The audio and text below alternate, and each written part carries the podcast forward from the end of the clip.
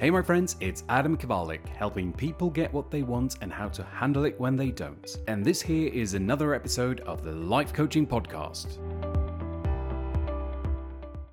So, here's something that I wholeheartedly believe in that the fundamental human motivation is to move away from pain and towards pleasure. In short, we all just want to feel better. In everything we do, we do it for that reason. Now, when I started to see this for myself, the way I saw the world changed and my world changed. Because when you help someone change the way they see the world, their world will change. And this is what happened to me. Now, I started showing up differently for myself and for others, and I no longer judged people in the same way as I would normally do. Because now I see that we are all the same. We all want the same thing to be happy. When someone does something that doesn't make sense to you, see that it does make sense to that individual.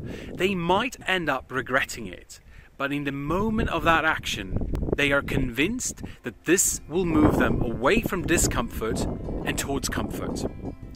So, be kind, be compassionate, and seek to understand.